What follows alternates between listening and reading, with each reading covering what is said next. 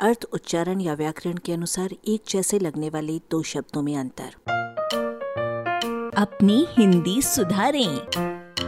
भौतिक और लौकिक। भौतिक में भूत है, लौकिक में लोक है। भूत समस्त सृष्टि की रचना करने वाला मूल द्रव्य है। कुल पाँच, इन पंचभूतों को पंच तत्व भी कहते हैं। पृथ्वी, जल, अग्नि, वायु और आकाश।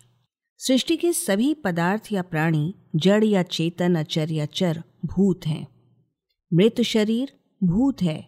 मृत प्राणी के शरीर से निकला अंतिम तत्व भूत है। बीता समय भूत है। एक दृष्टिकोण से भूत ही सत्य है। लोक क्या है? लोक प्राणी के बोध के अनुसार स्थान विशेष है। उपनिषदों के अनुसार केवल दो लोक हैं लोक और परलोक। निरुक्त के अनुसार तीन लोक हैं पुराणों के अनुसार सात और बाद में सात पाताल जोड़ दिए जाने पर चौदह। परलोक शरीर छोड़ने पर आत्मा को मिलने वाला स्थान है, जैसे स्वर्ग, बैकुंठ, विष्णुधाम इत्यादि।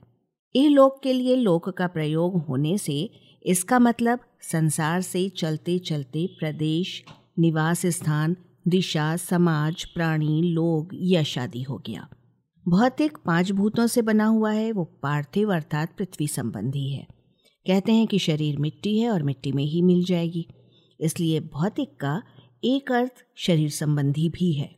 लौकिक का मतलब लोक संबंधी और संसार संबंधी यानी सांसारिक के चक्कर में पड़कर व्यावहारिक भी हो गया। भौतिकवाद, जिसे पदार्थवाद भी कहा जाता है के अनुसार, भौतिक पदार्थ ही सब कुछ है।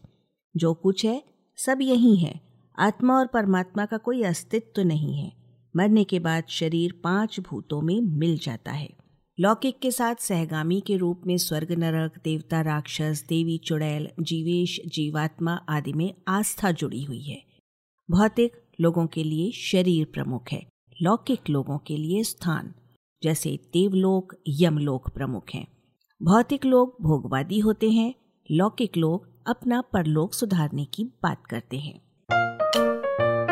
आलेख, भाषाविद डॉक्टर रमेश चंद्र मेहरोत्रा, वाचक स्वर संज्ञा टंडन। अरबा की प्रस्तुति।